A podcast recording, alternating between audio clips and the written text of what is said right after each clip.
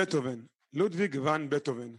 מה הפך אותו להיות אחד היוצרים החשובים ביותר בעולם המוזיקה עד עצם היום הזה, למעלה מ-200 שנים אחרי מותו? במצוות אביו למד בטהובן לנגן מגיל צעיר. כבר מגיל שבע הוצג כילד פלא, והחל לנגן בהשפעת מי שנחשב בזמנו ועד היום לאחד מעמודי התווך של המוזיקה, מוצרט. בטהובן הפך למוזיקאי מלחין ויוצר. בטהובן נפטר בגיל צעיר יחסית, בגיל 57, ושני העשורים האחרונים לחייו עברו עליו שהוא סובל משמיעה לקויה, ועד להפיכתו לחירש כמעט מוחלט. מה שלא הפריע לו להמשיך ליצור ולכתוב מוזיקה. בשנת 1808, בגיל 38, מעלה בטהובן מופע מיצירותיו בווינה, בירת אוסטריה, המופע שכלל שבע יצירות וארך כארבע שעות. אחת היצירות באותו מופע הייתה הסימפוניה החמישית. אתם בוודאי מכירים לפחות את הפתיחה שלה.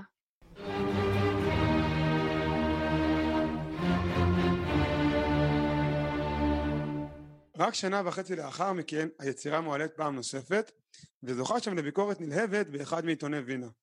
משם הפופולריות של היצירה חוצה יבשות, והופכת למפורסמת בכל העולם. על חשיבותו של בטהובן לעולם המוזיקה וחשיבות הסימפוניה החמישית נדבר עם אסף מעוז. אסף הוא נגן כינור בתזמורת הפילהרמונית הישראלית. רשימת ההישגים שלו יכולה למלא פרק שלם, והוא בעל הפודקאסט זה קלאסי, העוסק במוזיקה קלאסית וכלי נגינה. אסף מגדיר את עצמו כמי שאוהב לדבר על מוזיקה, ולכן הזמנו אותו היום לספר על בטהובן והסימפוניה החמישית. אנחנו מתחילים.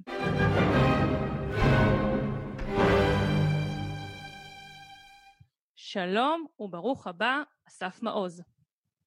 היי, שלום, איזה כיף להתארח אצלכם ב... כמעט בבית, אה, בפודקאסט שלכם. כהרגלנו, כמו בכל פרק שיש לנו אורח, נשמח אם תציג את עצמך. אז שלום, קוראים לי אסף. אני כנר כבר מעל 30 שנה, מאז שהייתי בערך בגיל שלכם, התחלתי בגיל חמש. אמ, אני מנגן היום בתזמורת הפילהרמונית הישראלית, ולפני כן גרתי המון המון שנים בחו"ל, וניגנתי בכל מיני תזמורות שונות ומשונות. בטהובן, סימן שאלה, תמשיך אתה.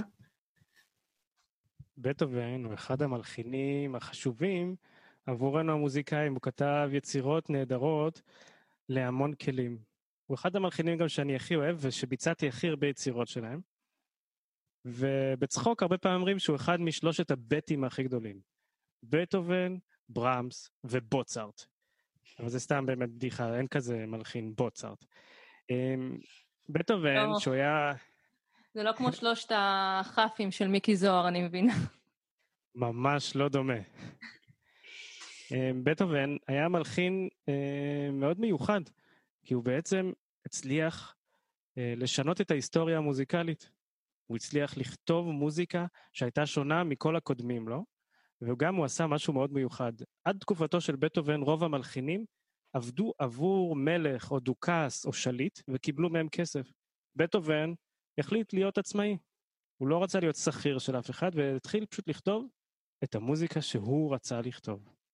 אז בעיניי בטהובן אחד מפורצי הדרך של המוזיקה. אז בעצם ענית לנו על השאלה מה הופך אותו לשונה ומיוחד. יש אה, משהו נוסף שתרצה להוסיף בקטגוריה של שונה ומיוחד? כן, בעצם בטהובן אה, לקח את הסגנון כתיבה שקוראים לו סימפוניה, שזה בעצם יצירה לתזמורת, שבדרך כלל יש לה ארבעה פרקים, והוא הפך אותה מאיזו יצירה יחסית קטנה עם הרכב קטן של בין עשרה לעשרים נגנים, הוא הכניס המון המון כלים חדשים, העריך את האורך של הסימפוניה, ובעצם כתב והעשיר את העולם שלנו של המוזיקה בתשע סימפוניות. כשבאופן מצחיק, מתוך התשע סימפוניות, כל אלה בעל, בעלות המספר האי-זוגי יותר מפורסמות מאלה מהמספר הזוגי. אני לא יודע בדיוק למה, אין לזה הסבר אינטליגנטי, אבל הסימפוניה השלישית שלו, שנקראת אירואיקה, שהוא הקדיש אותה לנפוליאון במקור, אבל אז הוא גילה שנפוליאון הכריז על עצמו כקיסר, אז הוא שינה את ההקדשה והפך אותה לסימפוניה עבור האדם הגדול. הסימפוניה החמישית, שבטח עוד מעט נדבר עליה, הסימפוניה השביעית והסימפוניה הכי גדולה שלו, הסימפוניה התשיעית, שאולי בסוף אני אתן המלצה עליה. מה הופך את הסימפוניה החמישית למה שהיא? הסימפוניה החמישית הפכה עם השנים לסימפוניה כמעט הכי מוכרת בעולם, גם לאנשים שלא שמעו מוזיקה בחייהם. היא מתחילה במוטיב בארבעה צלילים. סול סול סול מי, פה פה פה רה. ואפשר לחשוב, ארבעה צלילים, מה כל כך מיוחד בזה? אז uh, יש כאלה שאמרו שזה מוטיב הגורל שדופק בדלת. עם השנים, במיוחד כשבטהובן כתב את הסימפוניה החמישית, הוא התחיל לאבד את השמיעה שלו. הוא נהיה חירש לאט-לאט. ויש כאלה שטענו שזה הגורל דופק בדלת, הגורל האכזר. אני לא חושב שזה נכון, וגם אחרים לא חושבים שזה נכון, כי אמנם הוא בחר במוטיב הזה אה, להיות משהו שאולי מסתורי, אבל הסימפוניה, היצירה הזו נגמרת בשמחה גדולה ובאושר גדול. אה, אולי שצריך להגיד על בטהובן, שהוא היה איש קצת אה, לא שמח. לאורך השנים הוא, לא היה לו הרבה חברים, ואולי הוא היה קצת רשע. וגם אני חושב שתהליך ההתחרשות שלו, עיבוד השמיעה, גרם לזה שהוא היה מאוד דיכאוני. ויש ציטוט שלו שהוא אומר שאין לי שום סיבה לחיות אבל הדבר היחיד שמחזיק אותי בחיים זה המוזיקה. אני חושב שהמוזיקה הזו שהוא כתב בסימפוניה החמישית היא, היא מוזיקה אדירה. ואני רוצה לשתף אתכם באיזה סיפור קצר. אה, הסימפוניה החמישית היא בעצם אחת היצירות הכי מושמעות בעולם בכל רגע נתון. אה, ואני יכול להגיד לכם שככל שאנחנו, תמיד כשנש... סליחה, תמיד כשנשבץ את הסימפוניה החמישית בתוכנית של קונצרט, היא תהיה מלאה בקהל. האנשים כל כך אוהבים את המנגינה הזו, את המוטיב הנהדר הזה של בטהובן, שהם מוכנים לשלם כל מחיר כדי לבוא ולשמוע אותה. עכשיו, בתור מוזיקאי, איך לדעתך ההרגשה שהחלק הכי מפורסם מהיצירה הוא בעצם משפט הפתיחה שלה? זאת שאלה מעולה, כי אחרי המשפט פתיחה הזה, המוטיב הזה של טה-טה-טה-טה, חוזר עשרות פעמים לאורך הפרק, אבל הוא מופיע רק בפרק הראשון. הוא לא מופיע בשאר הפרקים. יש איזו רמיזה קלה לגביו בפרק השלישי של היצירה, אבל בעצם בטהובן הצליח ליצור איזשהו מתח, איזשהו, אה, במוזיקה הפופולרית קוראים לזה הוק, כדי שאנשים תמיד תמיד ירצו להמשיך ולהאזין ל, ליצירה. אבל אחד החלקים האהובים עליי דווקא ביצירה, זה המעבר בין החלק, בין הפרק השלישי לפרק הרביעי. יש שם קטע שהוא מאוד שקט.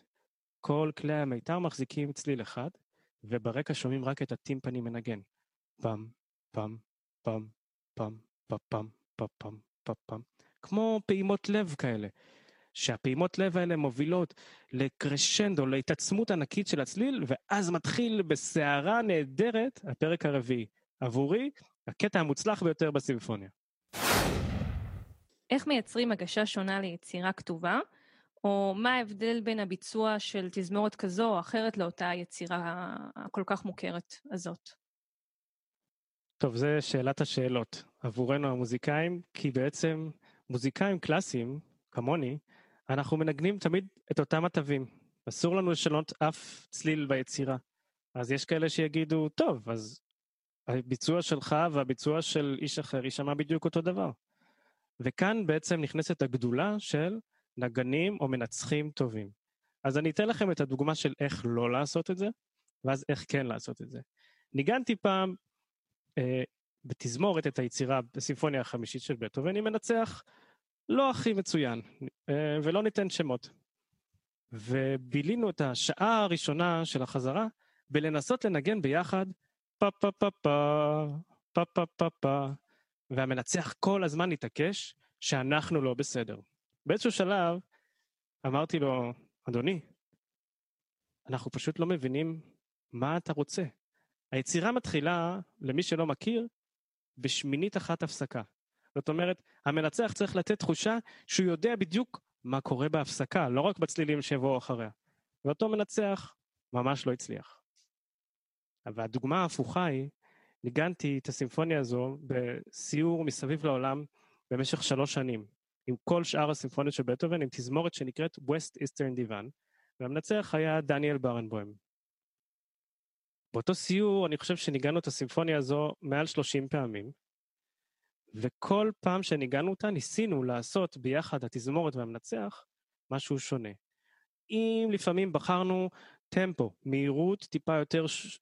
מהירה או איטית, או אם ניסינו להשיג דינמיקה, עוצמת צליל שונה, או שלפעמים ניסינו להבליט כלים שונים בתוך המוזיקה כדי שהמוזיקה תישמע יותר מיוחדת. עבורנו זה חשוב מאוד, כי אם הכל יישמע אותו דבר, אז uh, אפשר לשים רובוט שינגן במקומנו.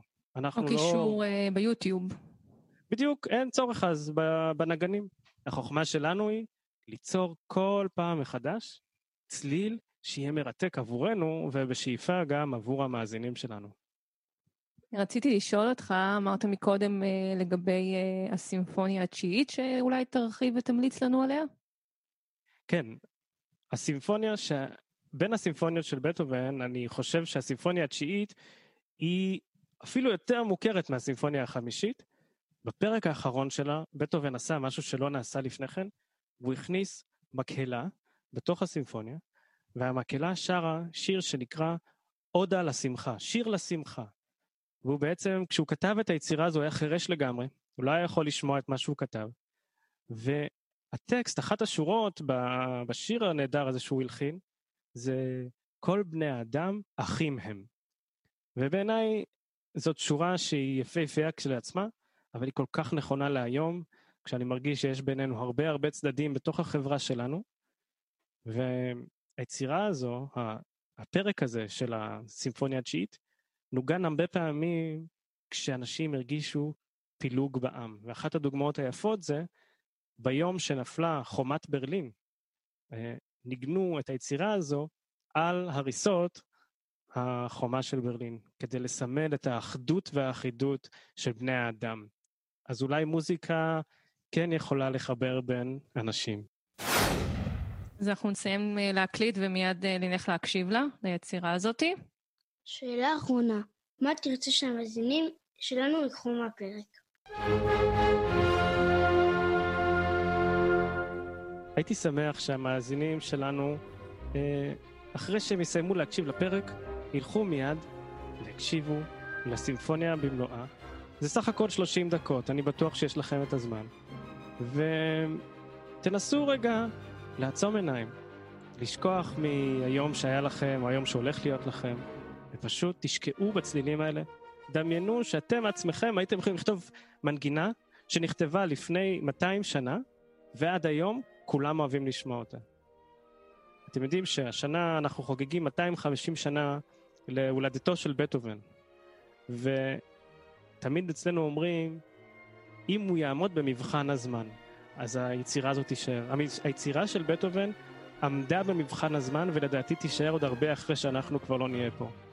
אז אולי ההמלצה שלי זה, לכו, תקשיבו ליצירה, תהנו מכל שנייה, ואז אולי גם תרצו לחייך יותר ולהיות שמחים יותר בימים כאלה מוזרים שאנחנו בבית. מבטיחים לעשות את זה. אולי היום אפילו. תודה רבה לאסף מעוז. אני מאוד שמחתי להתארח אצלכם, זה כיף גדול. ואם uh, אנשים נהנו להאזין לשיחה שלנו, אולי הם ירצו גם להאזין עוד קצת על הרעיונות שיש לי בפודקאסט שלי, שנקרא זה קלאסי. בפודקאסט שלי אני מארח אנשים שהם כולם פשוט אוהבים לדבר על מוזיקה, או דברים שקשורים איכשהו למוזיקה. אז אתם תמיד מוזמנים להאזין. המוזיקה הקלאסית מקיפה אותנו בלי שנרגיש. היצירות המפורסמות בעיקר משמשות כהשראה לרבים מהיוצרים גם היום. אנחנו ממליצים לכל אחד מכם מדי פעם לשים מוזיקה קלאסית ולהקשיב. אפשר אפילו בווליום גבוה. הן מרתקות, מרגשות ומלאות חיים. ושוב, אנחנו ממליצים גם אנחנו למאזינים שלנו על הפודקאסט זה קלאסי של אסף מעוז. תודה שהייתם איתנו גם הפעם. תודה רבה לעורך הסאונד שלנו, מעוז פלד. כרגיל, אפשר לשמוע אותנו בכל האפליקציות, ונשמח אם תעזרו לנו אה, ותעבירו את הפרק הזה הלאה. ביי ביי!